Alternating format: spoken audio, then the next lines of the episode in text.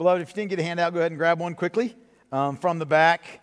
Open your Bibles with me to Isaiah chapter 59, and we're going to pick it up tonight in verse 15. And we're going to close out the section really that began in Isaiah 53 with the description of our suffering servant, the Lord Jesus Christ, and the application of what he did, what he has done um, in our lives. And this is kind of going to be the close, too, of um, this, this portion of Isaiah before we get to the future glory of God's people, um, the beauty of the new, the, uh, the new heavens and the new earth. Um, it's going to be awesome. I can't wait to do Isaiah 60 through 66. But we need to begin tonight in Isaiah 59, verses 15 uh, through 21. So let's stand together and let's read these words um, that Isaiah writes for us. This is the word of the living God to our souls. Isaiah writes Truth is lacking, and he who departs from evil makes himself a prey. The Lord saw it, and it displeased him that there was no justice. He saw that there was no man and wondered that there was no one to intercede. Then his own arm brought him salvation, and his righteousness upheld him.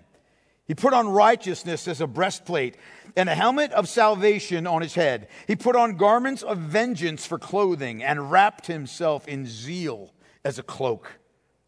According to their deeds, so will he repay wrath to his adversaries, repayment to his enemies.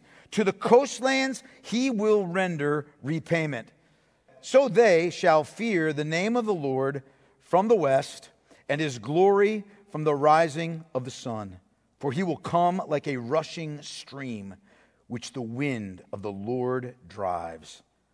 And a redeemer will come to Zion, to those in Jacob who turn from transgression, declares the Lord. And as for me, this is my covenant with them, says the Lord. My spirit that is upon you, and my words that I have put in your mouth shall not depart out of your mouth, or out of the mouth of your offspring, or out of the mouth of your children's offspring, says the Lord, from this time forth and forevermore. Amen. You can be seated. Let's pray together. Father, it is a, it is a rich treasure to gather together as your people, Lord, to sing praise and honor to the glory and to the, and to the everlasting honor of our Redeemer and our Lord. God, it is good to be reminded of the pit from which we have been delivered, and Father, of the future that awaits your people. It is good, Father, in the midst of this sinful world to be reminded that we are exiles here. And that ultimately, you know, what, ca- what happens in this life, Father, it's just temporal. And eternity awaits. A glorious eternity awaits your people. Lord, we thank you. We praise you, Lord God, for your grace that is powerful, that is durable, that is irresistible. Lord, the grace that you have brought to a people like us, desperately in need. We praise you, Father God, for the love and the mercy with which you have pursued us and you keep us. And God, we thank you for your truth, which, as we sung, it is the fount of perfect wisdom, and it is our highest good. It's our unending need. We need your word. And so, Lord, I pray that tonight you will give me grace, Father, to expound and exposit these words from Isaiah, these words, Lord God, that you gave to him by the Holy Spirit that, Lord God, that same Spirit, you would please grant me strength and wisdom and understanding. Lord God, that you would give me the unction of your Holy Spirit so that I would be an instrument in your hands for the praise of your glory and for the good of the people that are here, the good of the people that are gathered here and that will hear this message. Father, I pray that you would use this time powerfully and, and, and seriously in our lives. That, Lord God, we, we wouldn't just, you know, think of this as another study in the book of Isaiah, but we would hear these words as they are the words of life. And you would strengthen us and comfort us and encourage us and embolden us through your truth. To you we give all glory. Lord, to all glory. All glory belongs to you. To you we give all praise. All praise belongs to you. To you we give all honor. To you we present ourselves as living sacrifices this day. And Lord, may you be glorified in us and through us for the praise of your name. We ask it in Jesus' name. Amen. So, beloved, I've said this a lot, but as I've mentioned before, everything that we've been studying in Isaiah over the last several weeks is predicated on and established on the foundation of Isaiah 53, right? It's, it's founded on the, the truth of Isaiah 53, the promise that has now been fulfilled, right? Of the servant of God who would enter this fallen world and bring salvation to God's people. That he would do so, right? By bearing in himself the penalty for our sins, bearing our grief, carrying our sorrows. That he would be smitten by God, that he would be pierced for our transgressions and crushed for our iniquities, so that he could bring us peace with God. By his wounds, our souls are healed. He offered himself as our guilt. He, for our guilt. He, he was crushed in our place by the holy God to pay the debt of our sin. And he rose from the dead to see a multitude rescued from the death and the degradation of sin, making us to be accounted righteous before the Lord in him, so that he can share with us the reward of his spoils, the reward of his victory on our behalf, right? It's awesome news, right? And then, as we progress from that incredible chapter, we come to chapter 54. And there, Isaiah recounts for us the blessings of this eternal covenant that we have with God now through his servant. This promise of joy unbounded, that that should be the distinguishing characteristic of all that are, that are, have been redeemed by the Lord. Our lives are to be defined by joy. Great joy, unbounded joy, right? He talks to us about the promise of God's steadfast and unchanging love, that we can bank on God's love now and for eternity, right? He talks to us about the heart of God's compassion, his heart of compassion for his people. He talks about God's unfailing faithfulness to us and the security that we have that is the result, right? All that in chapter 54. Then we jump into 55, right? And there we read of this great invitation to come and to partake of this glorious salvation, to seek the Lord while he may be found, and to call upon him while he is near, to forsake our sin, to forsake our wickedness, and to come to the Lord who promises to give to us abundant pardon, right? And then we come to these two triads. The first one we looked at in chapters 56 and, and 57. And there we are told how it is that we are to live in light of God's great salvation, right? The, the Jewish remnant in view of Christ's first coming and us in view of his second coming, right? Were warned of false shepherds and worthless watchmen who, because of their unfaithfulness, will cause the numbers of the, the righteous men and women to dwindle throughout the ages, right? We read about the apostasy of many from faith in the Lord but also of the promise that God will ensure that his church will grow and that his people will remain secure despite external societal opposition and internal apostasy, right? The Lord will do so because he will create in his people, remember, the fruit of the lips. Remember, we talked about that. How God will intervene sovereignly how he intervenes in the life of his people sovereignly. As the sovereign God, he makes the dead to live, and he produces in his people the very fruit of confession and repentance and faith in Christ and praise and honor to the Lord. God's church will endure because of God's sovereign will to create and sustain his people and to do so in divine peace, right? It's all up to God. And now, tonight, we come to the end of this second triad that began in chapter 58. And the message of this triad, you'll remember, is, is, is similar to the first, but it's not identical to it. And in this triad, we see first the essential and vital difference between false and true religion, right? Between false and true repentance, between superficiality and sincerity before the Lord, right? And the difference between those two, Isaiah tells us, is the difference between experiencing eternal cursing or everlasting, everlasting blessing, right? True repentance leads to enduring blessing, life, and walking in the light, the sustaining presence of God, delight in the Lord, his blessing to the generations. While false repentance leads to destruction.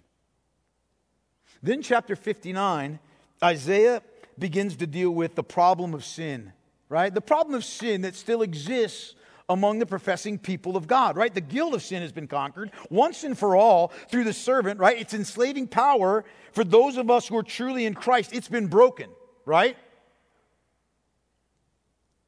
But sin is not asleep, is it? And through various means and methods and people, authored by Satan, it is still seeking to have dominion over us. In the first 15 verses of this chapter, Isaiah deals with the reality of sin still present among the people of God, the way that it destroys, the way that it divides, the way that it degrades, right? And we see, remember this corporate lament that we looked at last week. You can just move your eyes back quickly to verses 12 and 13. This corporate lament that Isaiah leads the people in, right? Where he says, For our transgressions are multiplied before you, and our sins testify against us. For our transgressions are with us, and we know our iniquities, transgressing and denying the Lord, and turning back from following our God, speaking oppression and revolt, conceiving and uttering from the heart lying words. Now that's like the that's that's the sort of the progression, the end progression, right, of, of, of pursuing sin foolishly. But the point that we're to take from that is that sin still seeks to destroy and oppress us. It seeks, beloved, to insinuate itself into every part of our lives, right? We are not hermetically sealed individuals. Sin still lurks, and it looks for ways to insinuate itself into our lives. The fight with sin, the fight with sinful influences, in a world especially that is steeped in sin, right? It's an essential part of our battle for faithfulness to the God who redeemed us, is it not? In fact, it's part and parcel of what it means to be a Christian. Man, when you get saved, that's not the quote, end of the battle. Beloved, that's the beginning, isn't it? Like when you were lost and you weren't in Christ and, and you didn't care about what the Word of God had to say or the law of God at all except to break it. You weren't fighting against sin. You were sin's greatest ally. Sin? Sure, let's go for it, right? But once you get saved, once you are redeemed by the living God, that's when sin, I mean seriously, when you get when you first get saved, I don't know if this has been your your experience. I suspect that it has been. This is mine. When I first got saved, I knew about that much of my sin. Now, having walked with the Lord for a few decades,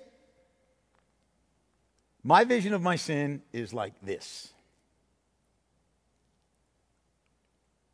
The fight starts when you get saved. And that's why we're told, for instance, in the Word of God, these kinds of things. Romans 6, verses 12 through 14. Let not sin, therefore, reign in your mortal body. Now, why would you need to hear that? Because sin wants to. Let not sin reign in your mortal body to make you obey its passions. Do not present your members to sin as instruments for unrighteousness, but present yourselves to God as those who have been brought from death to life, and your members to God as instruments for righteousness. For sin will have no dominion over you, since you are not under law, but under grace. Amen. Or Romans chapter 8, verses 12 and 13. So then, brothers, we're debtors, not to the flesh, to live according to the flesh. For if you live according to the flesh, you will die. But if by the Spirit you put to death the deeds of the body, you will live. Paul tells the Colossians, right? Colossians chapter 3, verses 5 and 6. Put to death, therefore, what is earthly in you. Put to death What is earthly in you? And then he gives us some examples sexual immorality, impurity, passion, evil desire, and covetousness, which is idolatry. And then he says, on account of these, the wrath of God is coming. And then last, Paul tells the Ephesians in chapter 6 and starting in verse 10, and you know these words well finally be strong in the Lord and in the strength of his might. Put on the whole armor of God that you may be able to stand against the schemes of the devil. For we do not wrestle against flesh and blood, but against the rulers, against the authorities, against the cosmic powers over this present darkness, against the spiritual for- forces of evil in the heavenly places. Therefore, take up the whole armor of God that you may be able to withstand in the evil day, and having done all to stand firm. Stand therefore, having fastened on the belt of truth and having put on the breastplate of righteousness, and as shoes for your feet, having put on the readiness given by the gospel of peace. In all circumstances, take up the shield of faith with which you can extinguish all the flaming darts of the evil one, and take the helmet of salvation and the sword of the Spirit, which is the word of God, praying at all times in the Spirit with all prayer and supplication. Now, unless our lives on this earth as the redeemed of the Lord, unless they are, you know, truly characterized by real battle and strife against sin, then these words are wasted ones, aren't they? What's the point of them in the Word of God? Now, the truth is, the battle with sin is part and parcel of what it means to be a Christian. And it won't end until we draw our final breath or until the Lord Himself returns, whichever comes first, right? Sinclair Ferguson, in talking about this, says, you know, what then is the killing of sin? What does that look like? He says, it is the constant battle against sin which we fight daily, the refusal to allow the eye to wander, the mind to contemplate, the affections to run after anything which will draw us away from Christ. It is the deliberate rejection of any sinful thought, suggestion, desire, aspiration, deed, circumstance, or provocation at the moment we become conscious of its existence. Let me read that last sentence again. It is the deliberate rejection of any sinful thought, suggestion, desire, aspiration, deed, circumstance, or provocation at the moment we become conscious of its existence. Now, here's the truth, beloved, and you know this. It can become wearying and taxing, right? It can become exhausting and painful and difficult to war against sin in our lives. I mean, read Romans 7, right? And we can't fight sin in our own strength, hence the armor of God. But tonight in this text, you know, and this isn't an easy text. Tonight in this text, most commentators agree, or at least the ones that I think are worth their salt. Let me just be straightforward and honest, right? But most commentators agree here that in this text, Isaiah tells us, explains to us how it is that God will ultimately deal with the adversary of sin and how he will deal with those who make sin the animating principle of their lives and who seek to oppose the people of God, either by sinful oppression or sometimes even more dangerous, by sinful influence and seduction. And so it's a text that is full of great encouragement to our souls. And it begins with this divine confirmation that if we're to be freed from the destructive presence of sin once and for all, God is the one who must act, right? God is the one who must act. Praise God. In his work upon the cross, Christ has defeated the power, right? The dominion of sin, but the presence of sin is still with us until the day that he returns. And so let's take a look at this for a moment. Go back to verse 15 and read it with me. Okay, the beginning of verse 15. Truth is lacking. Boy, is that a descriptive, perfectly descriptive term of our day, isn't it? Truth is lacking. And he who departs from evil makes himself a prey. The Lord saw it. And it displeased him that there was no justice. He saw that there was no man and wondered that there was no one to intercede. Here's what Isaiah is saying here. He's saying, The Lord sees. The Lord sees and he knows the opposition to the truth that is in this world. He knows it. God is not oblivious to the reality that we live in a world that hates truth. He sees the way that it's disregarded, the way that it's treated with disrespect and dishonor. And he also sees that as a result, those who determine to depart from evil, right? Those who seek to live according to divine truth, those who pursue righteousness will make themselves a target. They make themselves a prey, okay? Beloved, here's the thing a society awash in sin does not simply ignore those who seek to honor God. Does it? That is not the way of this world. If you sincerely seek to honor God in all that you do, even in Bible Belt, Virginia, you will run afoul of a multitude. Isn't that true? He sees it. A society awash in sin doesn't just ignore those who seek to honor God, but rather it attacks and seeks to destroy them. And why is that? Here's why it's because those who depart from evil and desire to live by truth are a threat. Number one. And number two, by their very lives, they condemn those whose lives are animated by sin. And they do so because those who seek to honor God hold to God's truth, right? And become a prey you know? It's not always easy to follow Christ. You know, when I hear Christians that complain about it in our day, and, and, and I've been guilty of it, I think to myself, what about in the days of the reformers, man? Like, in the days of the reformers, it wasn't just, you know, verbal or even physical assault, it was burning you at the stake. And when that wasn't good enough to express the hatred, then you would scatter the ashes to the wind or throw them in the river. But God sees. God sees. He sees and He knows. And beloved, he is not blind or callous to the troubles of his people. He knows sin's constant attack on his people at every level. He knows it. He knows that there's no justice in a world that's steeped in sin. And he sees that it's evil and it displeases him. Moreover, he knows that there's nobody to deliver, right? There's nobody that can rescue us from the presence of sin in this world, right?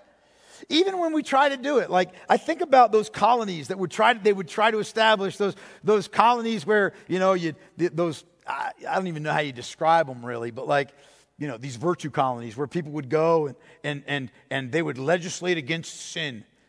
Those things never lasted. Because you can legislate against sin all you want, but hmm? It's in you. Right? He knows that there's no one to intercede and intervene. In fact, the word for wondered there is a word that means to be appalled or revolted. That there's nobody that can do this. Now, I don't want us to misunderstand this. I want to make sure we, we get, understand what Isaiah is saying here. Isaiah is speaking anthropomorphically. Do y'all want me to spell that? Anthropomorphically, I'll spell it for you. A N T H R O P O M O R P H I C A L L Y. If you didn't get that, just Google it, it'll come up. Okay? Anthropomorphically. In other words, he's describing the Lord in human like terms. And it's not that God is surprised, it's not that God is caught off guard in any way, as though he thought there would be some mere human that could have filled this gap but didn't. That's not the idea here. Rather, it is a divine confirmation that God's got to act for the sake of his people to drive the enemy's sin and its many, many manifestations out of their presence. And take heart because the divine warrior's coming. This picture is awesome. I love it. This is an awesome picture here. The Lord sees there's nobody to deliver his people, right? Again, not a surprise, rather a confirmation that God alone can act for the well being of his people. And then, so we read in verse 16, then his own arm brought him salvation, and his righteousness upheld him. What does that mean? Well, let's think back to Isaiah 53, okay? Let's think back to Isaiah 53. We know there that the arm of the Lord is who? It's Christ. It's the Lord Jesus Christ, right?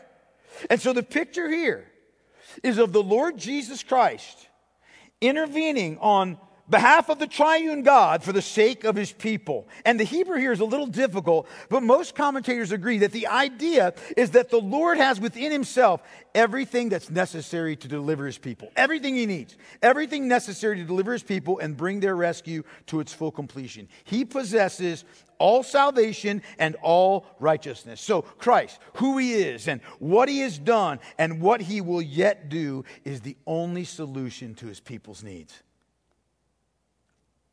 He's the only solution to the seductive, destructive, and tempting presence of sin and the oppression of proud and unrepentant sinners. And so, Isaiah gives us this picture of the arm of the Lord, right? Our divine and redeeming warrior, the Lord Jesus Christ, dressing himself for battle. Dressing himself for battle. I love this picture. Look at verse 17 with me. He put on righteousness as a breastplate and a helmet of salvation on his head. He put on garments of vengeance for clothing and wrapped himself in zeal as a cloak. When I read that, I get goosebumps. Now, I'm not, I'm not you know, ashamed to say it. Like, that is an awesome picture to me. This attire, right? It represents who he is, what he's committed to doing. And I love this military metaphor. You know, it's all throughout Scripture. This picture of God as a, as a, as a divine, redeeming warrior, right? I mean, we see it all the way back in the Exodus, don't we? And then successively throughout the history of Israel. And it's a meaningful statement here. What remains for Christ to do to establish his eternal kingdom is to overthrow his remaining enemies once and for all. And the description of the clothing here is significant. And at the beginning, it mirrors the, the very armor that we're to put on as the, as the children of God, doesn't it? He put on righteousness as a breastplate. In the case of the Lord, this is a picture of the integrity and the uprightness of what it is that he will do a helmet of salvation on his head, pictures the ultimate deliverance of his people, appearing to save those who are eagerly waiting for him. The idea of this helmet of salvation is, is he is the captain of it. He puts on garments of vengeance for clothing. That speaks to the just judgment and the vanquishing of his enemies. God will bring to bear on all his enemies. Christ will bring to bear on all his enemies exactly what they deserve, no more and no less. And last, he's wrapped himself in zeal as a cloak. The idea there being the Lord's determination to bring his work to a full completion. The picture here is of the irresistible, righteous, all powerful, saving, and judging warrior, the Lord Jesus Christ, who will bring his sovereign purposes to ultimate fruition because he's coming to conquer all his enemies, to destroy sin and those who love sin, and to rescue forever those who by his grace have turned from sin to him and war against it in order to be faithful to him. And that great distinction is made clear in verses 18 through 20. Look at it.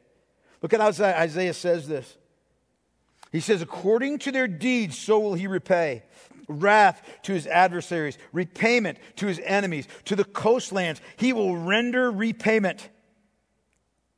So they shall fear the name of the Lord from the west, and his glory from the rising of the sun. For he will come like a rushing stream, which the wind of the Lord drives, and a redeemer will come to Zion. To those in Jacob who turn from transgression, declares the Lord.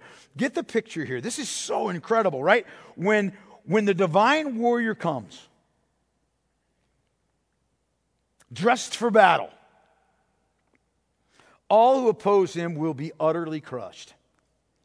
He'll render perfect judgment. Everybody will receive the just due of their deeds. And the word here that's translated as repay, I love this. This is a word that actually means to pacify. We use that word, for instance, in, in military parlance when we say that the enemy was pacified or the rebellion was pacified. What we mean, without being overly graphic, is that it was absolutely demolished. And that's the idea here. He'll silence every enemy. He'll pacify all resistance and all of his adversaries. All enemies everywhere, all sin and those animated by sin will be sought out in earnest, and they will be brought to swift and complete judgment those who have sinfully exalted themselves against the power and the holiness of God will face his vengeance. And they have good right and good reason to be terrified because he's a devouring fire. And he will consume them in a moment. Isaiah uses another image here. He, he describes Christ coming like a mighty rushing flood that can't be withstood and the consequence is that everywhere, from the west to the rising of the sun, that encompasses the entirety of the earth, the name and the glory of Christ will be feared. You know, it kind of reminds me of Revelation chapter 6. In Revelation chapter 6, where, at the, where we see the opening of the sixth seal that, that, that, that you know, foreshadows Christ's return, and we read these words in verses 15 through 17. Then the kings of the earth, and the great ones, and the generals, and the rich and the powerful, and everyone, slave and free, hid themselves in the caves and among the rocks of the mountains, calling to the mountains and rocks, Fall on us and hide us from the face of him who is seated on the throne and from the wrath of the Lamb. For the great day of their wrath has come, and who can stand?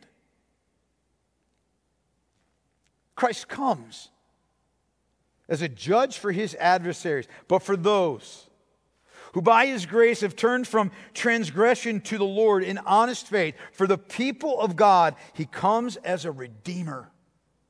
A redeemer will come to Zion. To those in Jacob who turn from transgression, declares the Lord. Christ will come as a redeemer to his people to rescue us forever from the presence of sin and from the oppression of unrepentant and rebellious sinners. And so, taken as a whole, this powerful picture of the arm of the Lord, the Lord Jesus Christ, girding on his armor and coming to deliver, expresses the truth that he will not stand by idly while his people are destroyed. He won't allow them to be. He is totally committed to saving them. And the intervention depicted here is so drastic, it's so overwhelming, it is so filled with pictures of power that any thought that he may be indifferent or powerless is utterly driven from our minds. The divine warrior is coming. The divine warrior is coming. Hang in there. In fact, in many ways, I think about this. This is the Old Testament equivalent to the words that Paul wrote to the Thessalonians, who, man, they were experiencing trial and suffering and persecution for their faith in Christ. And Paul wrote to them these words where he says in 2 Thessalonians chapter 1 verses 5 through 10. I quote this text a lot because it's one of my favorites. This, he says, their persecutions, their suffering, this is evidence of the righteous judgment of God, that you may be considered worthy of the kingdom of God, for which you are also suffering. Since indeed God considers it just to repay with affliction those who afflict you, and to grant relief to you who are afflicted, as well as to us, when the Lord Jesus is revealed from heaven with his mighty angels in flaming fire inflicting vengeance on those who do not know God and on those who do not obey the gospel of our Lord Jesus. They will suffer the punishment of eternal destruction away from the presence of the Lord and from the glory of his might when he comes on that day to be glorified in his saints and to be marveled at among all who have believed.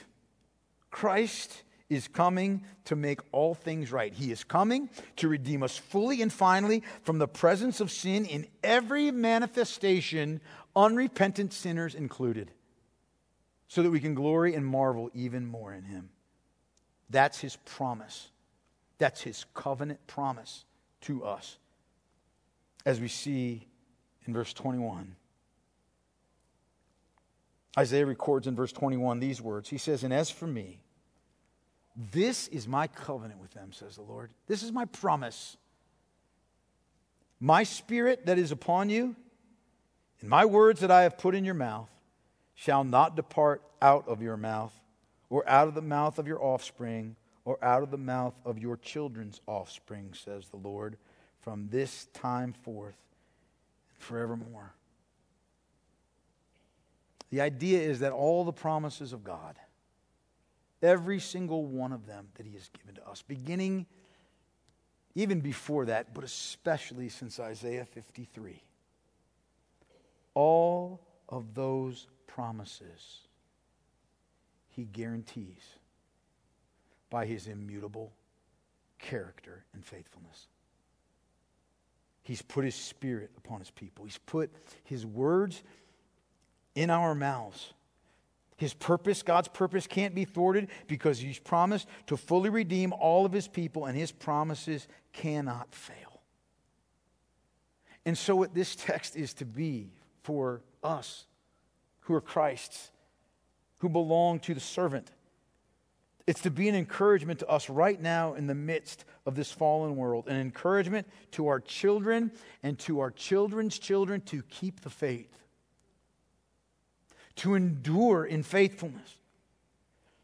This promise of God should be a comfort and a determination to us, serve as a determination for us to live lives of holiness to the Lord and to resist and, and war with sin and to stand firm amid persecution from sinners who refuse to repent. It should serve as fuel for us to confess and turn away from sin and to be faithful to God who has demonstrated his unchanging faithfulness to us. In other words, it should be an encouragement to us that apostasy and unfaithful and false shepherds will never destroy the church. Persecution and opposition from a world steeped in sin will never, ever destroy the church. God, in every age, will have those who speak His word and who are sustained by His Spirit. And so we got to be bold and undeterred. And we must do as, as Paul said, for though we walk in the flesh, we are not waging war according to the flesh. For the weapons of our warfare are not of the flesh, but have divine power to destroy strongholds. We destroy arguments. We destroy every lofty opinion that is raised against the knowledge of God, and we take every thought captive to obey Christ. It's like he said at the end of his first letter to the Corinthians Be watchful, stand firm in the faith. Act like men, be strong, let all that you do be done in love. Love for God and love for one another. Why? Because our redeeming warrior is coming. And he's coming. And his coming lies closer now than it did at the beginning of this message. Throughout history, God has been depicted as a mighty warrior on behalf of his people. But, beloved, when the Lord Jesus Christ girds, girds on his armor for the last time, it will be the defining and ultimately glorious day in all of history. It'll be the day of final salvation for those who've repented of their sins, the culmination of everything that we've waited for and hoped for. How glorious will that be? When even the very presence of sin is eradicated from our midst. Then we talk about that a lot at home. Like, let's just, we'll drift into this conversation a lot of times where we'll just kind of sit there and go, imagine what it's going to be like when we are able to worship the Lord God Almighty without any kind of, of restraint because of the sin that yet dwells in our mortal bodies. Imagine what it's going to be like when sin won't be a thought, when temptation will be banished forever, when it will be all peace and all harmony and all unity as the people of God glorify forever their Redeemer who is worthy. It's going to be awesome. I can't wait for that day. But that day will also be, it will also bring to an end the opportunity for repentance.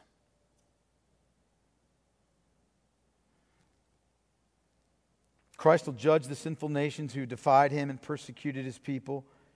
He'll root out and destroy the goats among his sheep, and sin and unrepentant sinners will be cast from the presence of Christ and from his people. And so we need to take this seriously. When the Lord Jesus is revealed from heaven with his mighty angels in flaming fire, as Paul says, it'll be good news for God's people. That day calls for readiness and where necessary, repentance. And so I'll, I'll give the Apostle John the last word tonight. He says, 1 John chapter 2, verse 28. And now, little children, abide in him, so that when he appears, we may have confidence and not shrink from him in shame at his coming. Let's pray together. Father, what a rich text this is. And what an encouragement it is to our souls that this fight, which we must engage, and which we can engage only in the armor of God that you have provided for us, that this battle for faithfulness and for holiness, Lord, it won't be forever. But one day, I pray soon,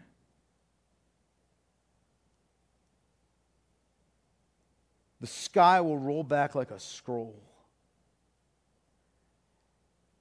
And the Lord Jesus Christ will descend.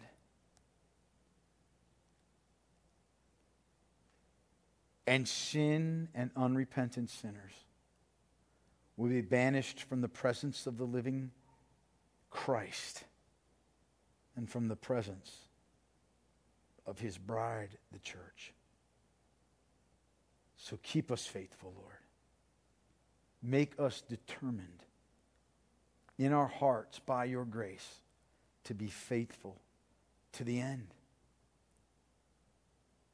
And may we be unflinching and unashamed to proclaim the truth of the gospel and of the salvation that can only be found through repentance and faith in the Lord Jesus Christ. In this world that is steeped in sin, trusting that if it be your will, you can turn even the hardest, flintiest, stoniest heart into a soft heart of faith in Christ. Make us to be faithful. Make us to endure until the day that we see you in all your glory. We love you, Christ. We love you, Jesus. Thank you for the redemption that you have won for us, for the way that you have conquered the guilt and the shame of our sin, the way that you have broken sin's power, and the confidence that we have that you will, on the day of days, vanquish sin from our very presence. To you be all honor and glory. We love you. We give you praise. For you, Redeemer and Savior and Lord, you are worthy, worthy, worthy. Amen.